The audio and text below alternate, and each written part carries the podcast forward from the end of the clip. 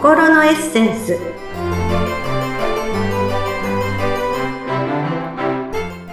皆さんはじめまして。自己開花アドバイザーの中井真理子と申します。そしてご一緒してくださるのはインタビュアーの鈴木沙和子です。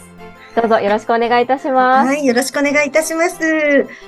ドキドキしますね。いや初めてでドキドキしますね。はい、よろしくお願いいたします。します。えー、中井真理子さん、真理子さんとお呼びしてもよろしいですか？はい、私も沢子さんとお呼びさせていただきます。はい、お願いいたします。はい、さて、心のエッセンス、今回が1回目となります。はい、えー、真理子さんは、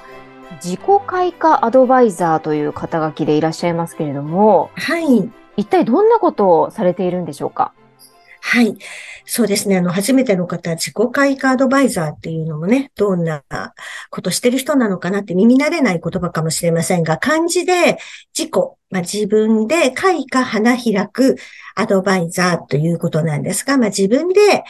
自分の才能とか価値を、えー、分かって花開かせていこうというアドバイザーなのでお手伝いということをしている人になります。素敵ですね。はい。普段は、あの、ウェルスダイナミクスといって、まあ、ご存知ない方もね、まだたくさんいらっしゃるかもしれませんが、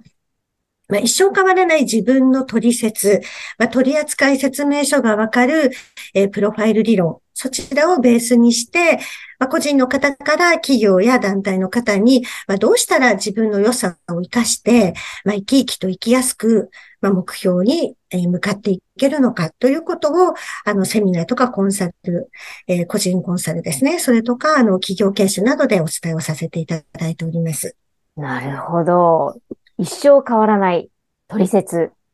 はい。自分のことってね、なかなか、まあ、就職活動の時もそうでしたけど、こう自分探しみたいなことをしていた記憶があるんですが、はい、やっぱり自分のことってなかなかわからないものですよね。そうですね。やっぱりもう、生まれた時からこの自分なので、えー、まあ、まあ、四六時中ね、365日ずっと自分でいるわけですから、まあ自分の良さとか価値とかって改めて言われても、そんなのあるのかしらみたいな、特段何もないわなんていう方いるんですけれども、あの、沢子さん、ダイヤモンドご存知ですよね？はい、知ってます。はい。まあ女性ですとね、あの、よっぽどじゃない限りやっぱりダイヤモンドに興味があるかと思うんですけれども、まあダイヤモンドってなぜあんなに高額なものなのかというと、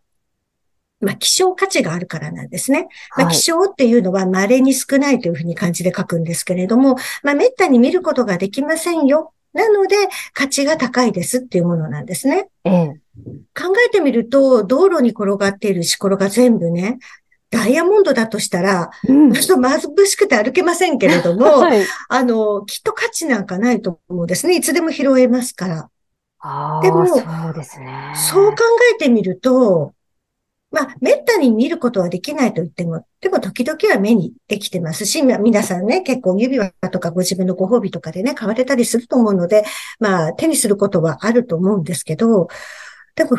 よくよく考えてみると、では自分っていう存在って、この世の中にたった一人きりなんですよ。生まれたところも育った環境も全部一緒っていう人なんていないわけですよね。確かに。うん。この広い宇宙の中でたった一つの存在なんですね。うん、そう考えると、実はダイヤモンドよりも価値があるんですよ。っていうことをお話しすると、ええー、っていう方がいらっしゃるんですけど。いやー、ダイヤモンドよりも価値がある。はい。わちょっとね、なんて言うんでしょう、て、照れるような、ちょっとね、本当に？って思っちゃいますけども、確かにそうですね。はい、そうなんですよ。うんなのでそこをね、あの、知っていただきたいなっていう活動をしております。なるほど。はい。自分の価値に改めて、こう、気づく。そのお手伝いをされているということですよね、そうしますと。はい。はい。なるほど。この、マリコさんがそもそもこう、自己開花アドバイザーになられたきっかけっていうのはあったんですか？そうですね。あの、私、まあ、個人的なことなんですけど、バツイチなんですね。ええ、はい。で、あの、学生時代は、学生時代とか、あの、独身の時は、自分で本当にやりたいと思う職業についていて、あの、とても充実したした毎日を過ごしていたんですけれども、あの、結婚生活があまりよろしくなくて、うん、まあ、あの、今で言う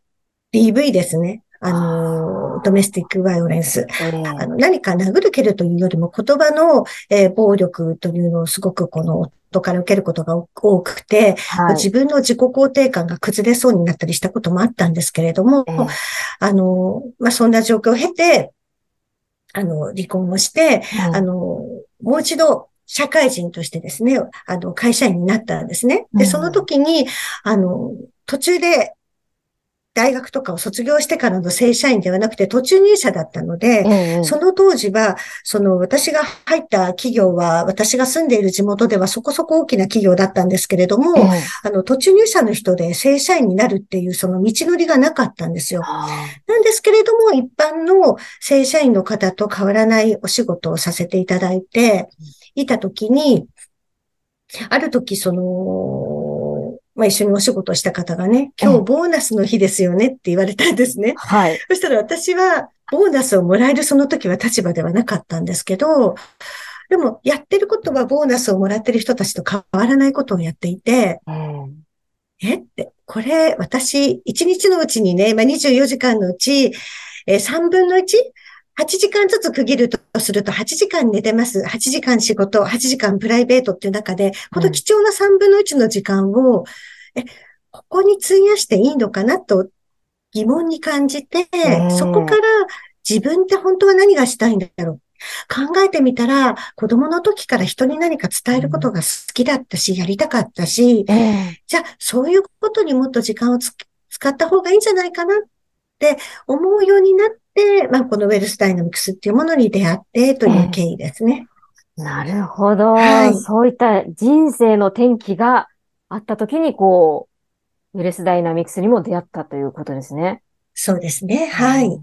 なるほど。このウェルスダイナミクスについてもいろいろね、これからどんどん伺っていきたいんですけれども、はい、この番組、はい、この心のエッセンスという題名ですけれども、はい、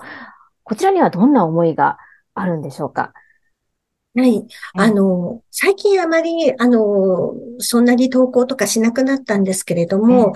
そのちょうど私がその何か自分がやりたいことは他には何かなと思った時に、Facebook を始めまして、でその時にですね、この心のエッセンスっていう題名で、あの、投稿いくつかしていたんですけど、はい、なので自分にとってはすごく馴染みのあるタイトルなんですが、まあ、エッセンスって、まあ、本質という意味でもあるんですが、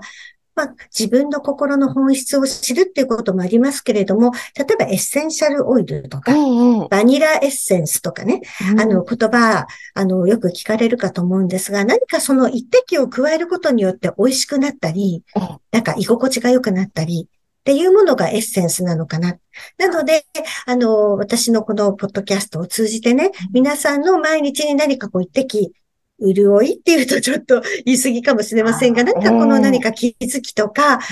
じゃあ明日からも頑張ろうって思えられるような何かことをお話しできたらなと思ってこのタイトルにさせていただきました。なるほど。素敵なご生活に潤いをエッセンスをということでです ね。はい。えー、あの、リスナーの皆さんにはね、あの、画像は届いていないんですけれども、とてもね、あの、マリコさん、あの、優雅な雰囲気で、こう、お話ししているだけでこちらが癒されるような、そんな感覚を覚えるんですね。お声もそうですけども。ええー、はい。なので、この心のエッセンスというネーミングがぴったりだなと。あ、ありがとうございます。えー、はい。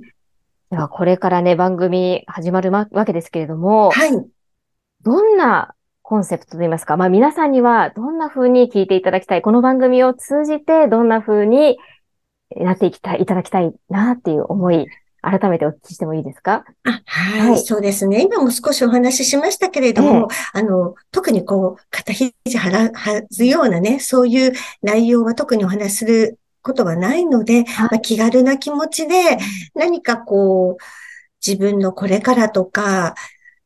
もし何か悩んでいることがあるとか、行き詰まっていることがあるのであれば、そこに何かこう、あ、こういう考え方もあるのかなとか、こういう行動の仕方もあるのかな、みたいな、本当に気づきを何か少しでも与えられるような内容をお伝えできたらなと思っておりますので、特にどういう方に聞いてほしいということよりは、まあいろんな方に聞いて、その人なりに何か受け取ってもらえると嬉しいかなと思っています。ああ、なるほど。あの、マリコさんは普段、あの、起業をされている方ですとか、そういった方にもアドバイスされているということですよね。そうですね。はい。じゃあそういった、まあ、ビジネスだけに関わらず、まあもちろん、例えば、えー、主婦の方だったり、子育て中のママだったり、はい、まあ、いろんな方に向けて発信していきたいということですよね。そうですね。それこそ下はお子様から、まあ、主婦の方、子育ての方、まあ、大学生の方でこれから社会に出る方、えー、就職活動中の自己 PR 作成の方、まあ、会社員、企業、経営者の方というふうに本当に幅広く、まあ、年末なんかはその婚活のお手伝いもさせていただいたりしましたので、そうですか。はい、いろいろあの、ベースは同じですけれども、えー、まあ、伝える伝え方によっていろんな方に伝わるのかなとは思っております。なるほど、わかりました。まだまだお話伺っていきたいんですけれども、はい、そろそろ時間となってまいりましたので、詳しくはまたね、2回目以降にもどんどん聞いていきたいと思います。まずは、第1回の心のエッセンスでした。はい、えー、マリコさんどうもありがとうございました。はい、ありがとうございました。